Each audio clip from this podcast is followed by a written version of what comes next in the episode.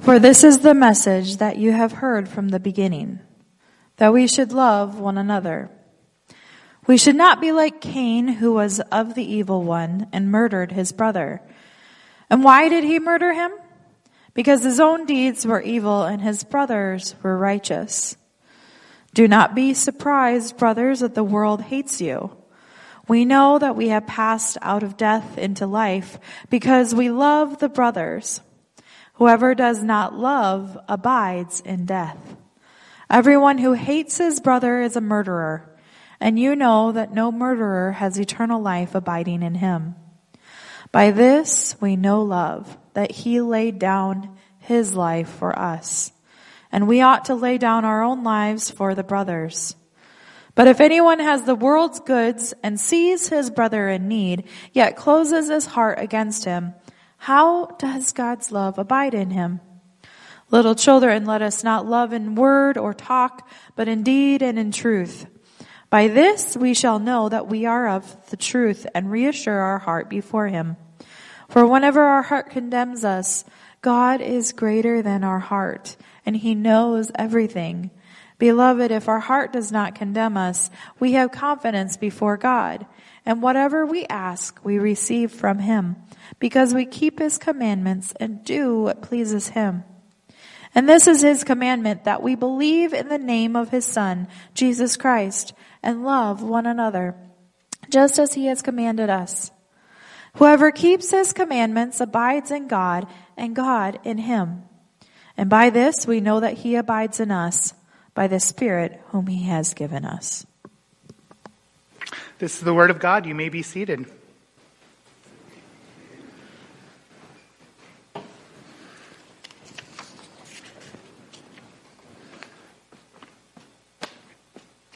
There is a saying, he who dies with the most toys wins. There's a way of viewing life like it's an RPG game where you're just trying to level up, get to the top of the pyramid, top of the hill. Unfortunately, that has also influenced the church. In the mid part of the first decade, what do you call it? The aughts? I'm not calling it that because that sounds stupid. Mid part of the first decade, there were all these churches, mega churches springing up out of nowhere. There was Elevation Church. We sing some of their songs um, with Steven Furtick.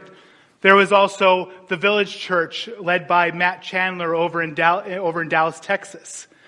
And there was another church in Washington state called Mars Hill led by Mark Driscoll. Mark Driscoll was at the top of the hill of preachers, so to speak. Um, his church sprung up overnight, became a mega church. He was influential, asked to speak at so many conferences, had so many things. When he was at a place, you knew it was going to be special, and it drew a huge crowd. Mark Driscoll fell, but his fall was very much unlike many other pastors' fall because there was not, to my knowledge, any accusation of sexual misconduct. No, it was his unloving attitude as a pastor that caused his fall. He had a saying. In fact, he said it a number of times. He said that there was a, there was a hill of bodies below the, the bus of Mars Hill, and by God's grace, there would be a mountain. Meaning that there was people in the congregation because they didn't want to go with the program, they were crushed under the weight of his movement or church. That's such an unloving attitude. Now for, for you, maybe you feel like that constant need of like getting to the top or whatever the world has for us. That was very popular in the 80s, right? You had Wall Street, greed is good. And you had this attitude of like always getting to the top, getting to the next level that's inflated, inflated, in, infiltrated the church as well.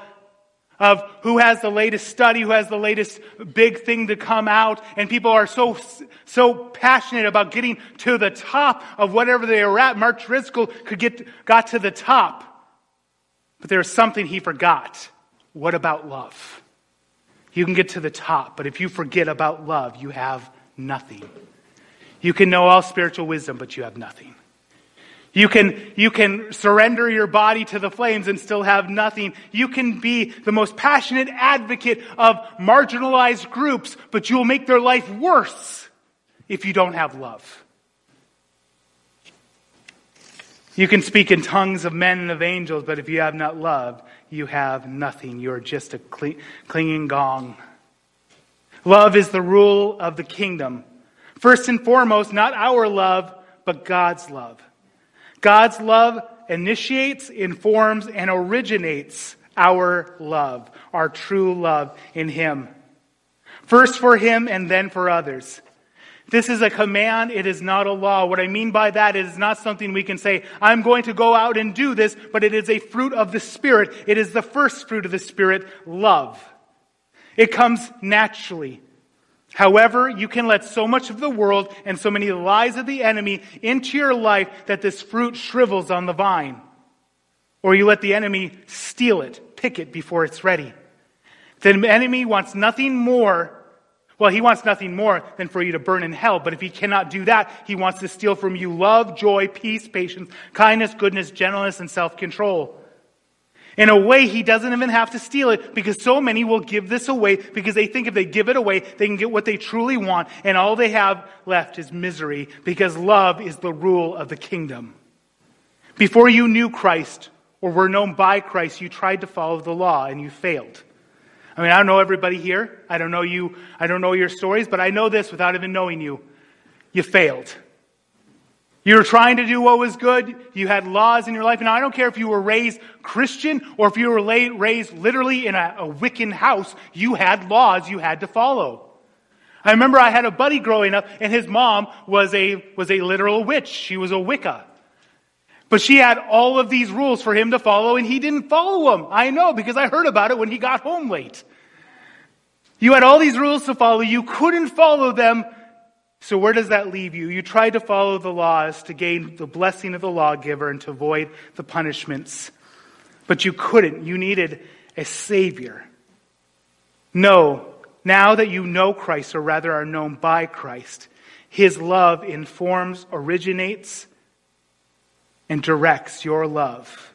And against that, there is no law. First John. First John is a love letter. It may not seem like a love letter because it is so raw, it is so in your face, it is so, it is so single directed toward our good that sometimes it feels harsh because sometimes he says, hey, you know, these people, they're antichrists. They're children of the devil. They're in the dark. They call God a liar. It is raw. It is so hard hitting because it is more concerned with our good than for our happy acceptance. It's, a, it's, it's love that is so raw and real, it's hard to comprehend. It's why so many, and oftentimes myself included, like to pick and choose what part we will accept and which ones we will avoid. The Bible doesn't let us do that. Not in this letter and not from Genesis to Revelation. We accept all of it or none of it. When we accept part of it, we are accepting none of it. We are only accepting our voice that we are, uh, we are co-opting with the Word of God. So in verse, so yes, whoever makes a practice of sinning is of the devil. And yes, what kind of love the Father has given to us that we shall be called children of God. And so we are. And yes, if we say we have not sinned, we make him a liar and his word is not in us. And yes, who is the liar? But he who denies that Jesus is the Christ. This is the Antichrist. All of this works together under one banner, and that banner is love. How does that work so well together? Well, it's what I've been preaching on since we began First John. It's what I've been explaining all month. That I want to encourage you to take, I want you to encourage you to take advantage of this, of how this works together. Take advantage of the different opportunities you have to re listen to these messages. They're on our website, they're on po- Apple Podcasts, um, they're on YouTube. The local TV station runs them on Wednesdays. They're very content heavy, and it's, very, it's, it's there for a reason. Because I just don't tell you things, I don't tell, explain to you the scripture so that you can take a saying and then put it on a mug that makes you feel, you know, you know, better, and then you can Instagram that with your food and just go, oh, that's good. No, my friends, I am equipping you for war because believe it or not, tomorrow when you go to work, you're going to war. When you go to school, you're going to war. You're going to war and the enemy is going to find any little part in you that you have not submitted to Jesus Christ and he's going to attack that. And he will fool you. He will trick you. He will try to get your love out, out of primarily with Christ and with other Christians and on something else so that the rule of love is obscured and he wants you to redefine love by your own, uh, your own imagination so that you will not be close to the very heart of God. So I'm equipping you for war today here on Sunday. I imagine those of you who were in the military, last week I, we honored our veterans. If you're in the military, you had a lot of equipment. And maybe I'm off base here, but I bet you there are some parts of the equipment you're like, that's stupid. I don't want to use that. It's only going to weigh me down. I know during the events of Black Hawk Down, the dramatization of that with the movie Black Hawk Down, um, they were many of them did not put the plates in their back of their of their bullet, of their bulletproof vest because they're like, we're not going to get shot in the back because that would mean we're running away, and several of them got shot in the back because the equipment you get matters. There are some, there are some portions of scripture we don't understand in the moment of how that applies to us. However, this is not. This is very practical. This is very practical. Do you love each other? That's the command of Christ. This letter of 1 John, it is a love letter, but it is a love that perfects. It's a love that equips. It's a love that protects. John repeats over and over that the command of Jesus Christ is to love one another. Problem is, we don't know what love really is. Often our love that we love with is weak, it's selfish, it's pitiful. It would rather the person face destruction than for us to face their anger. It's a very, it's a very lazy love. However, the love that God calls us to is powerful. It is strong. It is selfless. It is filled with courage. In the Koine Greek language, the language of the New Testament, there are many words for love. C.S. Lewis wrote a book called The Four Loves. In English, we have just the one word love. According to dictionary.com, last time I looked, there was 21 definitions for the one word love. So I can say I love pizza and I love my wife, but we all know, right? I don't mean the same thing. That's weird. Um, in the Greek language, there's many different words for love. And so C.S. Lewis, in his book, The Four Loves, he picks out four of these words. He starts off with storge. Storge was the love you have for family members for your children, and children have for their parents, for your siblings. Then you had phileo love, which is a brotherly love. The, the city Philadelphia is the city of brotherly love because it literally means the city of brotherly love. Philea, which is, which is brother, brotherly love. Delphia, a Greek city state, the city of brotherly love. You had eros, which is sexual love, where we get the word erotic from. Side note on this, on these three loves right here, is that the Greeks, the Romans, the whole world at the time, they saw these three applicable in day to day life between each other, but they did not see the final one as being applicable to love that you would have for anybody, not even your spouse. You had your love in the family, you had a responsibility to family members. You had a love you had between, between good friends, that's phileo love, a love, brotherly love. You had eros, which is sexual love that they would have towards whoever they wanted to have sex with. Because of this, divorce was more rampant in their world than it is in ours. Professor Tackett from Focus on the Family had mentioned that there was one person he came across and she had been married 21 different times. Why not? If the only love that you had in a marriage is eros, is storge, and is phileo, then once those things diminish, then just move on to somebody else. But the Bible is scandalous that it continually uses this one word, agape. Agape is selfless love. It was the highest version of love. You know, an 80s singer once, once sang that uh, um, there has to be a higher love. There is a higher love. It's agape love.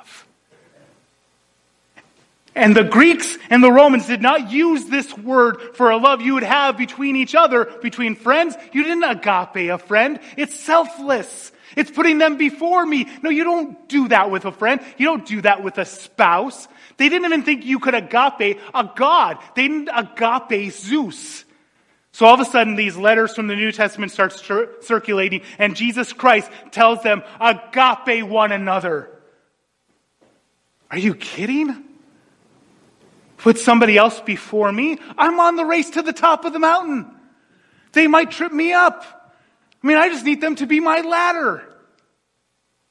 In, in the play Julius Caesar, and Shakespeare supposedly got his information from, from a primary source, you have, you have the conspirators conspiring, conspir- conspiring together to kill Caesar. And one of them's not so sure, so the other one tells him, you know something, Caesar seems humble, but that's only until he gets what he wants. Because humbleness, or he says lowliness, is the ladder all ambitious men must climb. But once they get to the top of it, they kick it away. Jesus says, agape one another, as though the destination is love. And that's something we continually forget.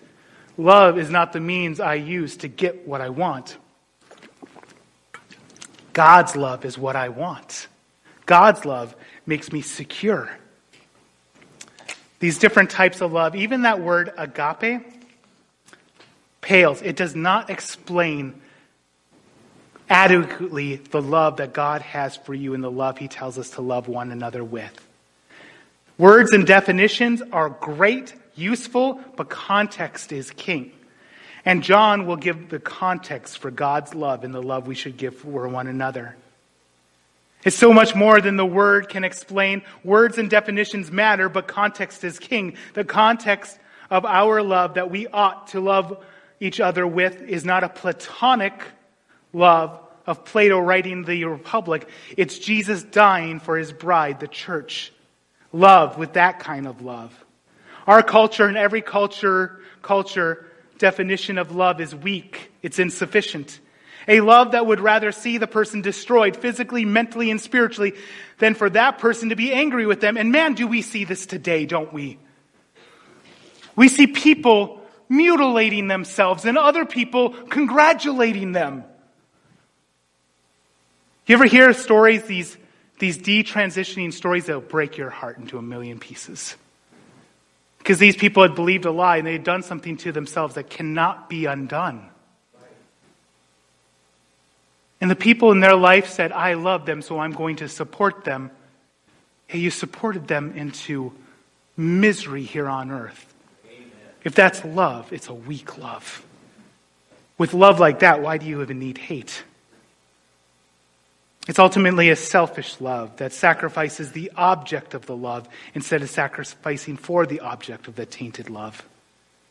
Elsewhere in the Bible, there's so much to be said about loving everyone, even our enemies, the other. But here in 1 John, John has this laser focus. You know what? Your primary love is Christ, and then right after that is your fellow believers. Brothers and sisters in the Lord should love one another. It's a no-brainer, but it's where the enemy attacks. So here is our reminder, us he calls dear children. One, the message of love. Two, love acts. And three, love perfects. In verse 11, he says, from the beginning. It is a popular phrase that John likes. He talks about the beginning seven times just in this epistle here. And what he's referring to, what he's referring to is the gospel. The gospel they heard him preach. The gospel they heard other eyewitnesses preach of Jesus Christ. It's the gospel. It's the original message that from the beginning that Paul the apostle in Galatians chapter 1 says that even if we or an angel from heaven should tell you a different one, let them be eternally condemned. So, John is not trying to pull rank here. He's like, remember the message you heard from the beginning? Verse 11. For this was the message that you heard from the beginning. And how does he summarize it? Love one another. Love one another. He wants to remind them that this isn't deep thoughts with John the Elder. It's why I preach verse by verse. This isn't deep thoughts with Pastor Jason. You shouldn't care what my deep thoughts are. You should care what the, what the gospel, what the, God's word says. It's the message delivered once for all. Paul the apostle will say that even if the apostles or an angel from heaven should teach a different message, let them be eternally condemned. These are the very words of God. You have probably caught on by now that the greater context of the, of the letter of First John is the gospel of John. He makes references to the teachings of Jesus that he wrote down that were confirmed by other eyewitnesses. And what is John's summary of our life in Christ as the church is to love one another? John uses a phraseology here, brothers. And that just means those who are in the church. That's always a big question. Is, is 1 John speaking, written to unbelievers or to believers? Very strongly, I believe it's to believers because he constantly says, brothers. Verse 12, we should not be like Cain. So he gives an example of the first brother, and the first brother was a murderer. Cain is what happens when a brother hates. Cain's disobedience came from a lack of faith. Cain's disobedience and hatred were based on envy and pride, which made him miserable. Cain also refused God's warning. And we are, we are warned again here. Cain tried to hide his sin of hatred as well. Are you saved? It's a great question, right? Are you saved? Are you alive in Christ? If you died right now, where would you be going? I asked this question. You're in my office. Chances are I've asked you that very question. And I want to know how you answer. Because many people will answer about something they've done. They'll say, Pastor, I prayed the prayer at camp, uh, you know, however many years ago. Or somebody will be in my office and they have a family member and they're like, Pastor, they're not living for the Lord, but they're saved because they said the prayer. Might interest you in scripture? Never.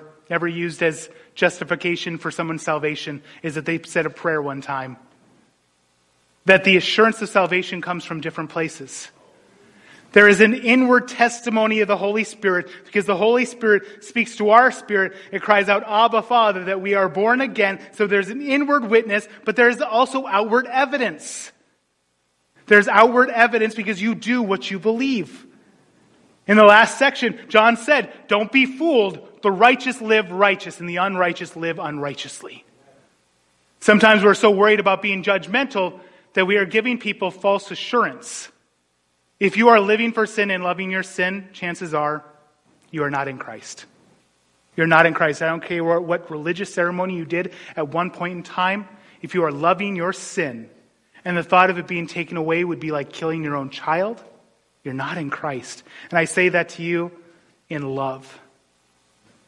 Are you saved? Are you alive in Christ? And is your destiny to be with Him forever? If you say yes, how do you know?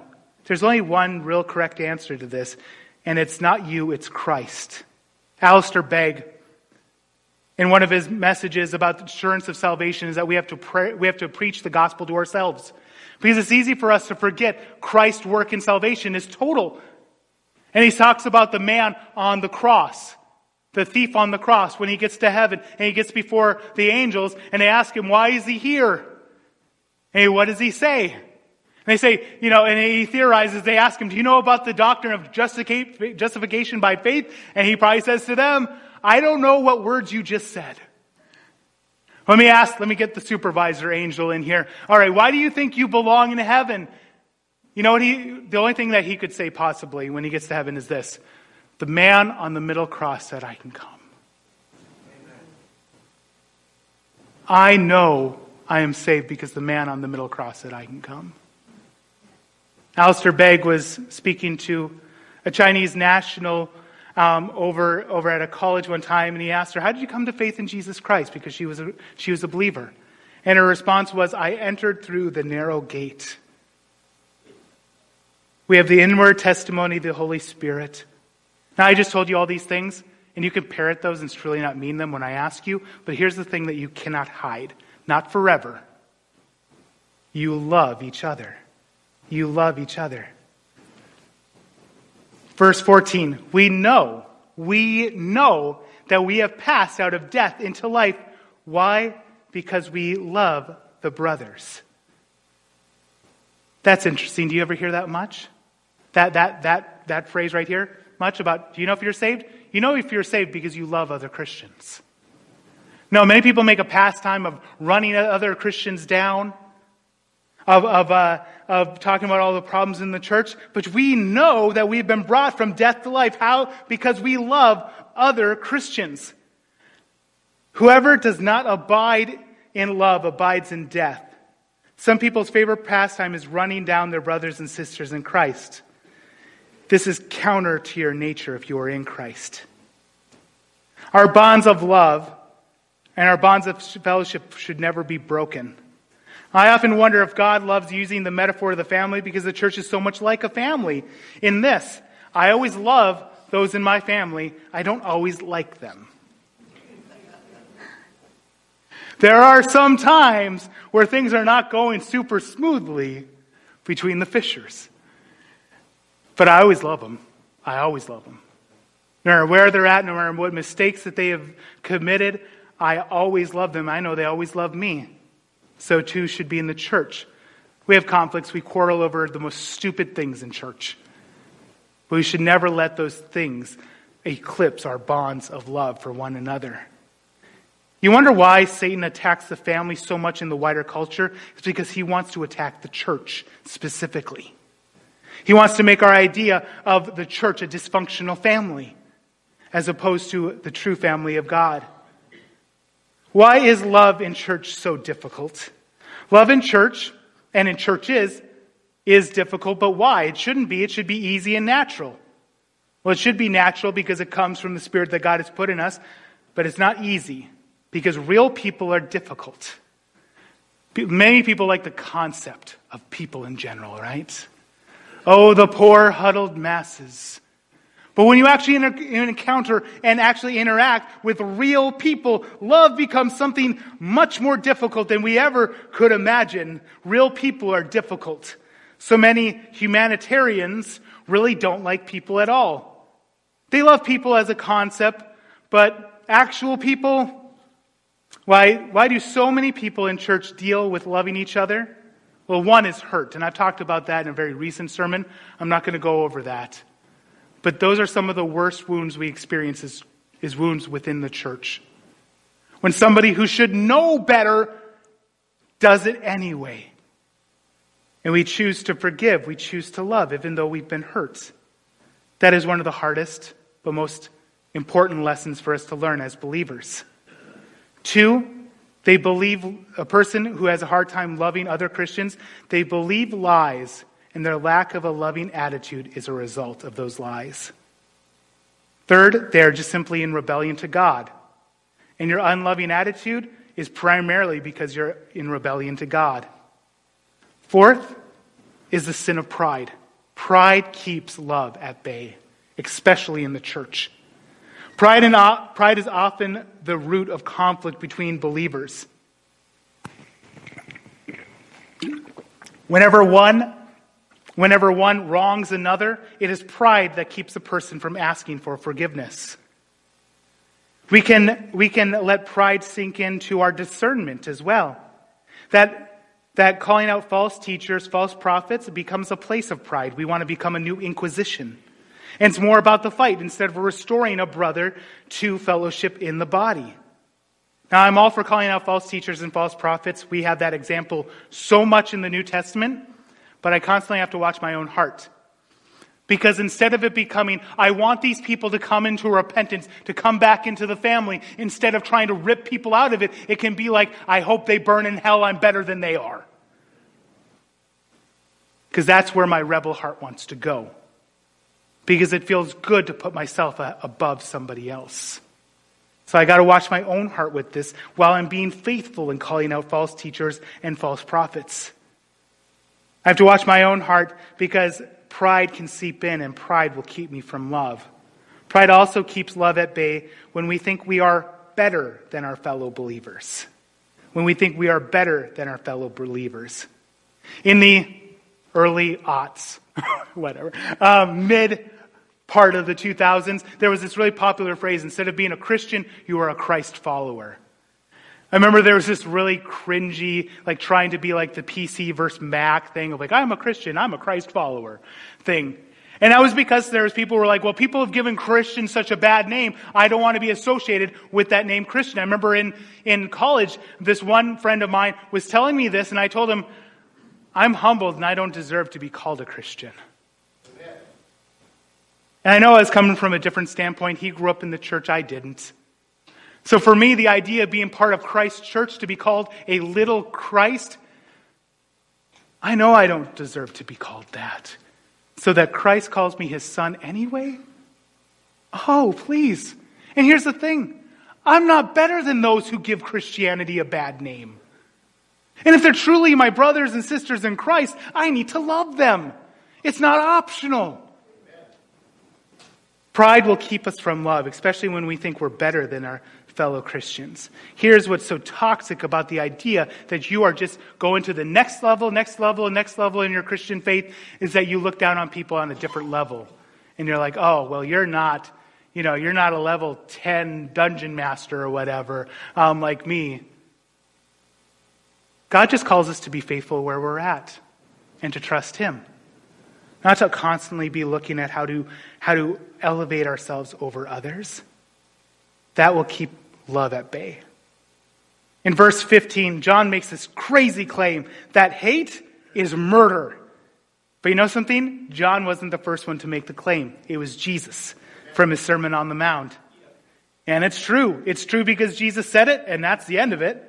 But it's also true because we know this, because we know that one person may have a different position than another person, but the same kind of hate and anger is the same. So you might have somebody, trying to think of a good example here, like I was thinking about one time we were in Chicago, Becca, and there was this guy on the side of the road ranting and raving, and he had to be picked up uh, he had to be picked up by the police. In fact, no, I got a better, I got a better example. We were at Popeyes for the first time in Chicago, downtown Chicago. And this guy comes up to the counter. He had the audacity to ask for a two piece, but he wanted the, he wanted the breast and the thigh. Everybody wants that and nobody gets it, right? So the gal at the counter is like, no, no, no. If you want white meat, you get the drumstick and you get the, you get the breast. If you want dark meat, you get the wing and the thigh. But he's like, no, I want the best. And, uh, she's like, no. And he starts getting in her face. And she's like this like little gal, like, you know, about like five, two. And he's like six, five. And, uh, he starts getting angry, starts screaming. And she's like, no. He's like, he's like, and she's like, I'm going to call the police. He's like, call the police then. And me and Becca are eating our chicken like, "It's about to happen here? she calls the police, and the police pick him up, I believe. And uh, we were wondering, it's like, is he about to kill her over chicken? All right, so we see that he couldn't enact his vengeance, but you know who can? When you see military leaders get angry, people die and they die by the thousands and thousands. When leaders, when Kim Jong Un is angry at his uncle, he has him, he has him take a mortar round to the face. C.S. Lewis said this much better than I could, that just because the actions are different, the stain on the soul is the same when it comes to hate. One man may be so placed that his anger sheds the blood of thousands, and another so pleased, so placed that however angry he gets, he will only be laughed at. But the little mark on the soul may be much the same in both. Each has done something to himself in which, unless he repents, will make it harder for him to keep out of the, keep out the rage next time he is tempted. And will make the rage worse than he does when he does when he does fall into it. Each of them, if he seriously turns to God, can have that twist in their central man straightened out again. Each, um, each is, in the long run, doomed if he will not. The bigness or smallness of the thing seen from the outside is seen from the outside. It is not what really matters. So that is the message of love. We are to call one, we are to love one another, and we are not to hate one another, for hate is murder. Love acts. Verse 16 through 18. Love does. Or, as one has put it, hey, tell me, haven't you heard? Love is a serious word. Hey, I think it's time y'all learned. I don't care what you say. I don't care what you heard. Love. Love is a verb. Are you down with the DC talk? Seriously though, love acts. Love does something. A person who loves does something about the love. There is power in love. You want to know what love is? Verse 16 reminds us what love is. By this we know love, that he laid down his life for us, that we ought to lay down our lives for our brothers. That's kind of a high, high bar, right? Could love just be, you know, wishing you something well on Facebook when it's your birthday? I have to lay down my life for you. That's a love that is so much powerful than anything the world has any idea of.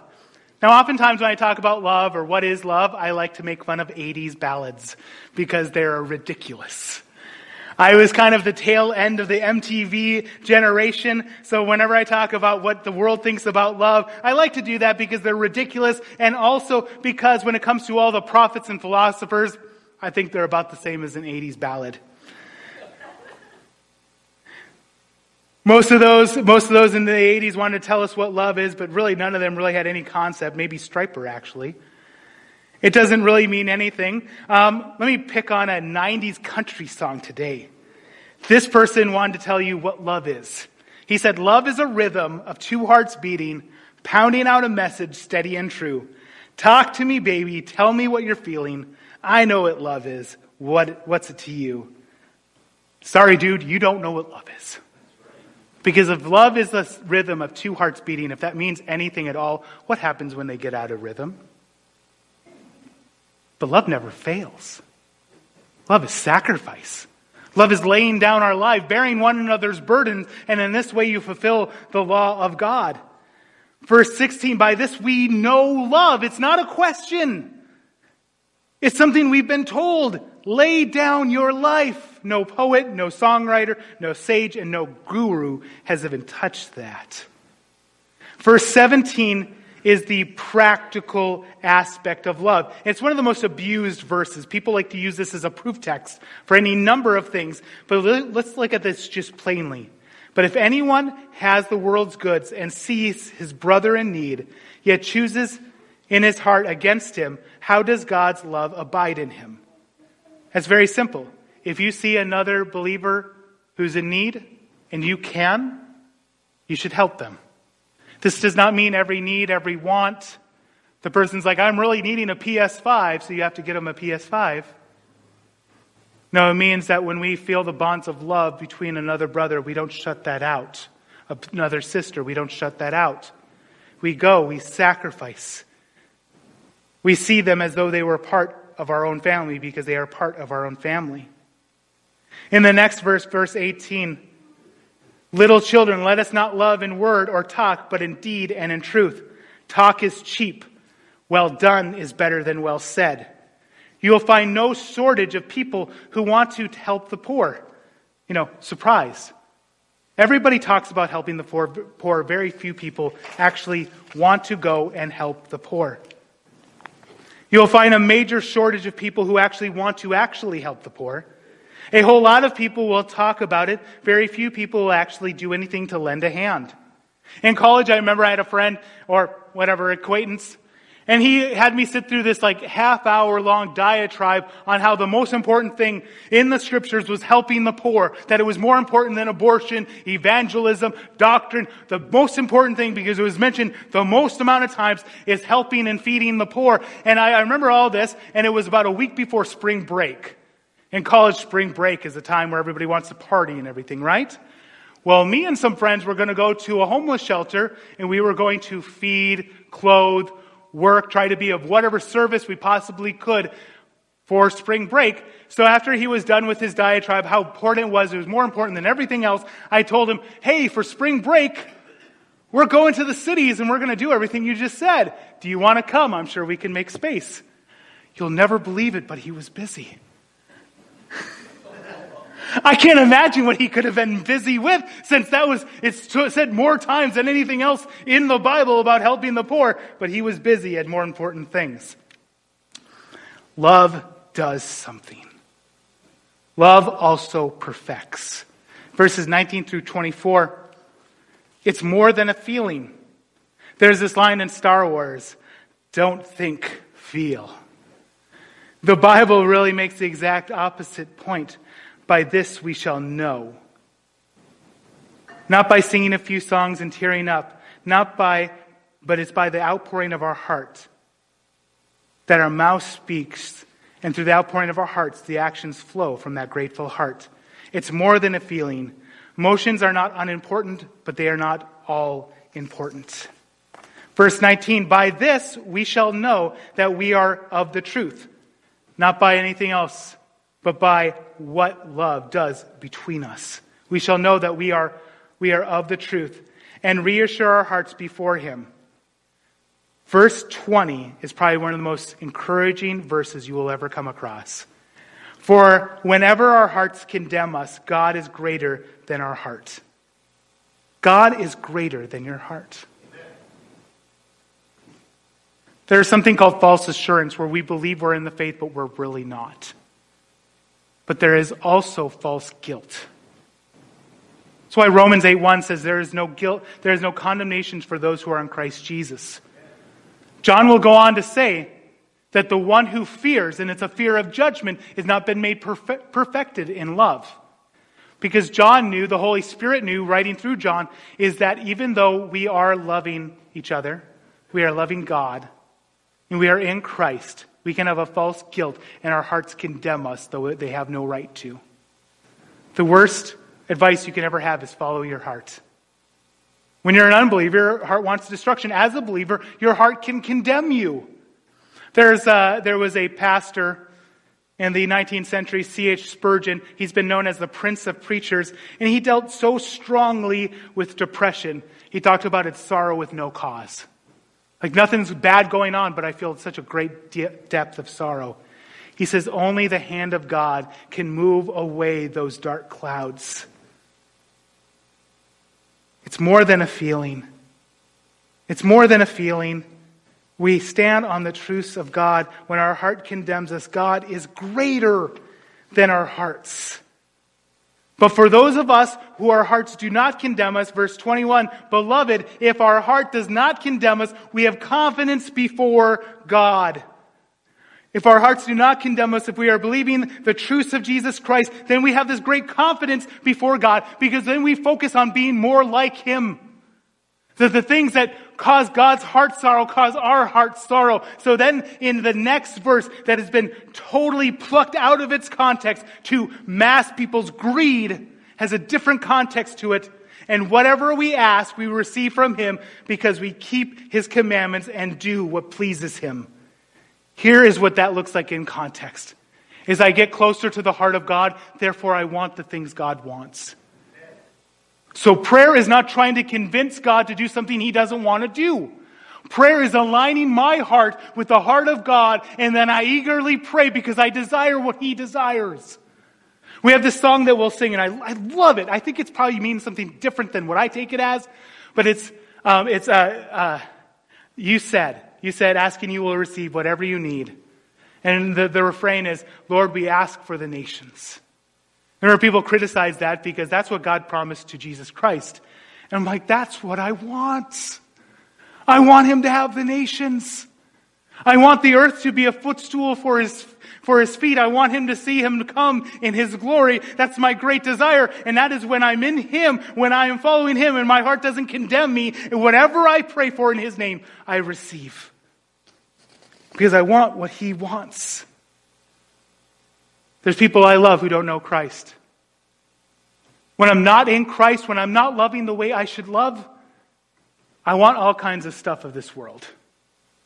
I think a new car will make me happy. I think new uh, a vacation will make me happy. But when I'm in Christ, I would give my life if they could know if they could know Him. I would give everything I had if they would if that would make them get, for them to know Him. Verse 22 is often, is often taken out of context to describe greed. Verse 22 does not mean you are getting that private jet or Lamborghini.